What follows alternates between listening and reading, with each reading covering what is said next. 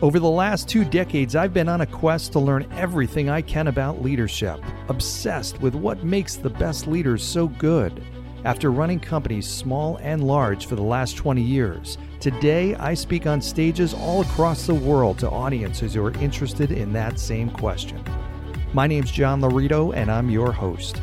I invite you to join me on this journey as we explore this topic what makes the best leaders so good?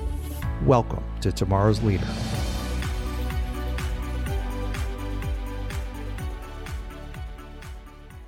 Hi, I'm John Laurito, and welcome to today's episode of Tomorrow's Leader, where we dive deep on all things leader related, related to leading yourself, and of course, leading others. Um, before we get into it, I wanted to ask each of you, my faithful listeners, and those of you who have been so good at giving me feedback and suggestions, please go on to your podcast source, whether it's iTunes or uh, Apple Podcasts or Spotify or Google, whatever it is and go on there and give a review. I would greatly, greatly appreciate your feedback. Of course, I'm looking for five stars and your feedback, your comments. Uh, that helps greatly if you do, of course, like this show, which I'm hoping you, that you do.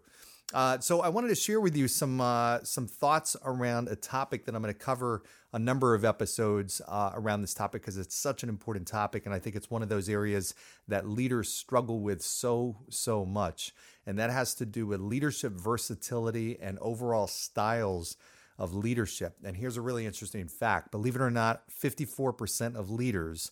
This is a documented fact. 54% uh, of leaders only use one style of leadership with every single person in every situation or uh, situation that they come across, one style of leadership. Only 1% of leaders, truly 1% of leaders, know how to use more than four styles, four or more styles of leadership.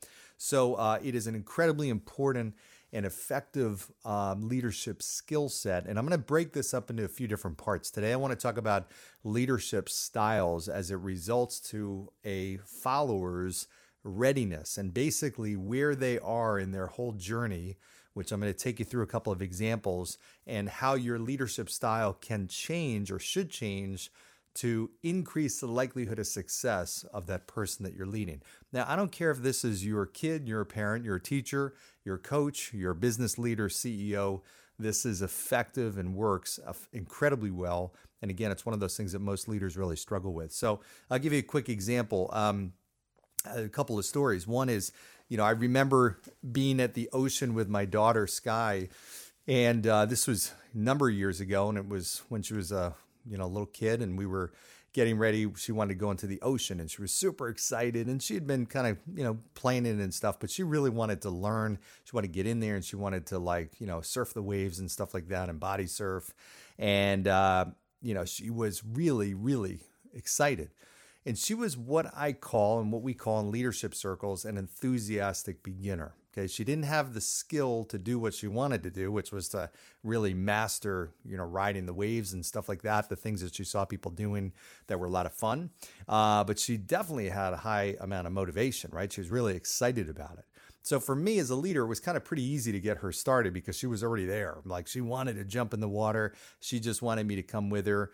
Uh, she was a classic enthusiastic beginner. Now, leadership style at that point is really just direct them right? Okay, Sky, here's what we're going to do. We're going to go in and I'm teaching her the, the actual, you know, here's how you actually surf a wave. You got to wait for the wave. You're looking for this. And when it's, you know, a few feet behind you, you're going to start swimming. You're going to kick your feet out, throw your chest out, and ride the wave and this and that. So, again, easy, relatively easy in that enthusiastic beginner. But we're out there and this huge monster wave uh, comes and uh, out of nowhere and like wipes us out big time. Now, I saw it coming, so I grabbed her to hold on to her. Uh, but this thing was a monster. And it sent me flying. It sent her flying. I lost literally for a second there. She was tumbling around.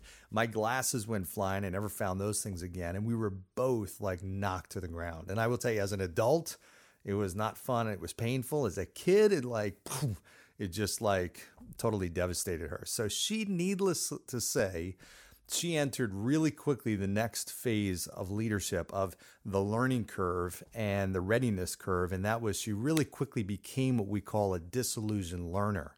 which means that you begin any new task and it's exciting, it's fun, right? You're you're you're, you're totally enthused about doing it. And then you start to do it, and whether you have a failure or a setback, or you just in general realize how hard it is to do this task, it's not as easy as you originally thought. All of a sudden, your motivation sinks like a rock, and you don't want to do it anymore.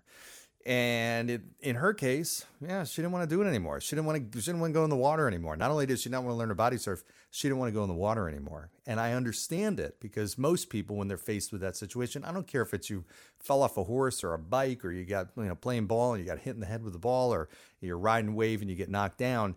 All of a sudden, that fun task, that thing that was really exciting at one point, really quickly becomes like disastrous and you don't even want to touch it. You don't want to do anything. It's just like your nemesis. So she was in this uh, disillusioned learner phase. Now, I didn't do a great job at that point of helping her get through that because it was a long period of time before she go into the water. I mean, it was probably a couple of years before she felt comfortable getting back in.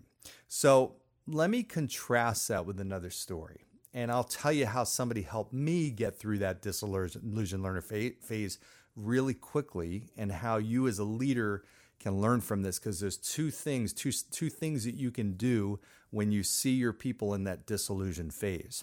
So another water story. I was learning to water ski, and for those of you who know how to water ski or do it, you know it's a ton of fun, and it absolutely is. I wanted to learn how to do it, so I had a friend who had a boat, and we went out there and uh, I'm watching people do it. It looks easy. I'm like absolutely classic, enthusiastic beginner. I'm like, okay, just give me the stuff.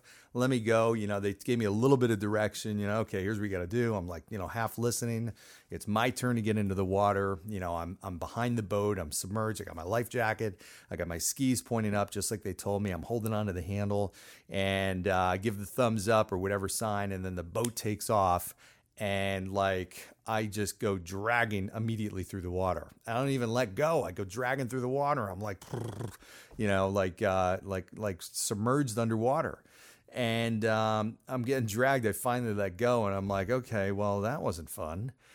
And I'm like, all right, well, let me try it again, whatever. So I get back, you know, they circle. And if you know, I mean, it, you know, the boat's got to come back around. It's not like this, hey, 10 seconds later, you're back trying, you know, attempt number two it takes a few minutes to circle back around, you know, get you in position. You get the skis back on because they fly off. Um, you know, again, I'm sitting there, my skis pointed up. Get, you know, the driver of the boat floors it. And uh, again, I just like collapse into the water. I get dragged through the water. I'm like, wow, this sucks. And now I'm getting really frustrated. I'm like, I don't get it. What's, you know, they're trying to explain it to me and this and that. And needless to say, I must have tried another 10 times. And and at this point it's at least an hour and there are other people on the boat that want to do it and I still can't get up after 10 times. I'm like now all this stuff's going through my head. I'm like this is ridiculous. And I'm like I don't even want to do this anymore. I mean this is stupid. Who wants to water ski? Water skiing sucks. Like I don't ever want to do this again. And I'm just uh, my whole mentality is changing and I just told my friend who was driving the boat I'm like, "You know what? I'm done. I don't even want to do it anymore." Uh, honestly. And he's like, no, no, no, no, no, give it another try. I'm like, no, honestly, I don't want to do it anymore. I, I truly don't even want to do it. I did, I don't now. It doesn't look like it's much fun as I thought it was going to be, you know, blah, blah, blah. Well, my friend could have left it at that. Now, I if if he did, I guarantee I probably would never to this day after you know a couple decades later would never have water skied. I would have never had any reason to go back because i had a terrible experience. I was a disillusioned learner. I quit. I never got past it and no reason to ever go back to it. But my friend did something different. He refused to let me quit. I mean literally he like got in my face. He's like i don't care if we're out here for the rest of the afternoon, I don't care if it takes us 20 or 30 or 40 more times. He said, We're doing it. We are not going back in. It's my boat, my rules. You get back up there, and we are just going to keep going until you get it. I mean, he legitimately would not let me stop. Well, all right. Okay, fine, man. If this is how you want to do it, all right, whatever. And he said, But here's the deal I want you to do something different. And he gave me a little different dis- instructions. Talk to me in a different way about it. He's like, okay, when you're doing it, you're kind of collapsing. You got to keep your body stiff. You got to keep your legs, your your your knees bent, but you got to kind of push through the water. You got to you got strong legs, push them through the water. Don't just collapse when the boat pulls you. And I'm like, all right. So I kind of had that in my mind. Well, sure enough, the next time he pulls me, I get up and I'm up and I'm up. I'm like water skiing. I'm doing whatever I see everybody else doing. That's so much fun. I'm water skiing. I'm doing it. It's awesome. And it is fun. For those of you who've never done it, it is a blast. Honestly, get out there and try it and call me if you want some, you know, some help getting through that phase if you're falling too much. But I will tell you, it was a blast. And I was actually up. I didn't fall for like, you know, five minutes. I'm zooming around and stuff. And I just, I wanted to do it again and again and again and again.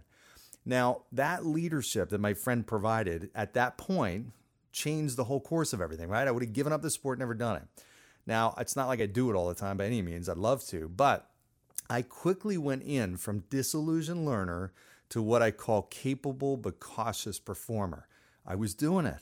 Now, I'm not a master at it, but once I got up that first time, I'm like, I'm up. All right. Okay, now it's tense. I'm thinking through what I'm doing and stuff like that. But my motivation went right up really up high. My skills went up because I now I'm learning it, right? So my motivation and my skills go up and I want to do it more and more. And it's that critical juncture between disillusioned learner and capable and cautious performer that leaders struggle with, but it is the most important phase. It's the most important transition. If you can get your people through that, the rest is actually easy because once you're a capable and cautious performer and you keep doing it because you want to do it, you're going to keep wanting to do it. You keep doing it, keep doing it. Your skills build, your competence, your confidence goes up dramatically. You then become a self reliant achiever. And that's kind of the almost pinnacle of this is one more, but a self reliant achiever, which is really where you are now in a position of being able to do it without even thinking about it. So I, I, at that point, if I kept doing it and doing it and kept practicing it, I wouldn't even have to think about it. I'd just get up there, do it, I could ski probably with one arm or, you know, on one ski or whatever. That's what a self reliant achiever looks like. And then when you get your people to self reliant achiever, their confidence is so high and their competence is so high, they're in a teaching mode. And that's where you get somebody to the mastery level where they're then truly giving back and developing other people, which is the next level.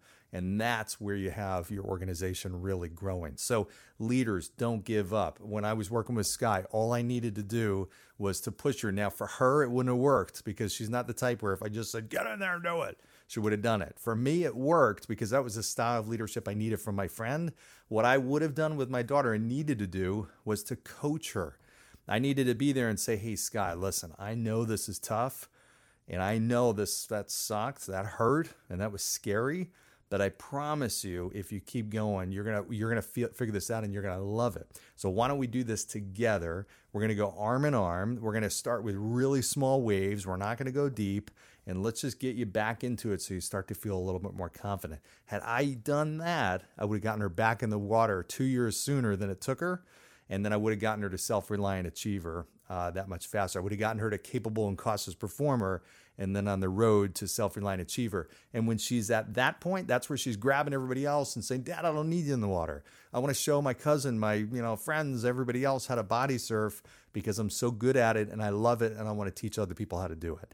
So leaders, pay attention. Take this episode, record it, or it's already recorded, play it back, learn it, try, uh, try it, practice it. More importantly, reach out to me. I'm happy to go through this with you with real life leadership situations. It's the thing that's probably helped me develop more people than anything is learning how to adapt your style of leadership. Okay, real quick summary. When somebody is a beginning, a, a um, enthusiastic beginner, it's very directive. Hey, here's how you do it. Just it's very instructional, right? When they're disillusioned learner, it becomes a little different style. It's kind of more like, you know, uh, it's a little bit selling. It's more coaching, right? Uh, it's it's still you helping them to make the decision, but you got to do it with them. Okay, you got to kind of push them along. Or some cases, like my friend, it was you know kicking me in the butt, And then you get them up to that uh, capable and cautious performer, and that's more supporting. That's more kind of helping them do even better, right? It's giving them little tips, telling me how I can improve my posture a little bit to have a better water skiing experience. So it's telling my daughter how she can ride the wave a, a few seconds longer or even a bigger wave. That's the type of leadership. How can you, you're doing good. Here's what I'm going to do. I'm going to help you do great. And then when they're at that self reliant achiever, it's really just delegating. It's helping them identify their own opportunities to get better and give back to other people and it's really just telling them and giving them direction on what they need to do and then they're going to go and do it. They don't need the coaching and all that stuff or the direction. They just need hey you know tell me where to go. I know where to do it. I know how to do it. It's a whole new world and it's incredible. So i hope this helped. Um, and a great topic. I'm going to continue this over a few episodes and talk about leadership versatility, which is a different element of this. Um, we're going to go into some case examples and all kinds of cool stuff. So stay tuned for more on this. Again, please continue to like, share, subscribe, all that good, uh, good stuff. And please give reviews uh, on the podcast itself. Of course, five stars is what I'm after. So thanks, everybody. Enjoy. Thanks for joining us on today's episode of Tomorrow's Leader. For suggestions or inquiries about having me at your next event or personal coaching, reach me at john at lauritogroup.com. Once again, that's J O H N at L A U R I T O G R O U P dot com. Thanks. Lead on.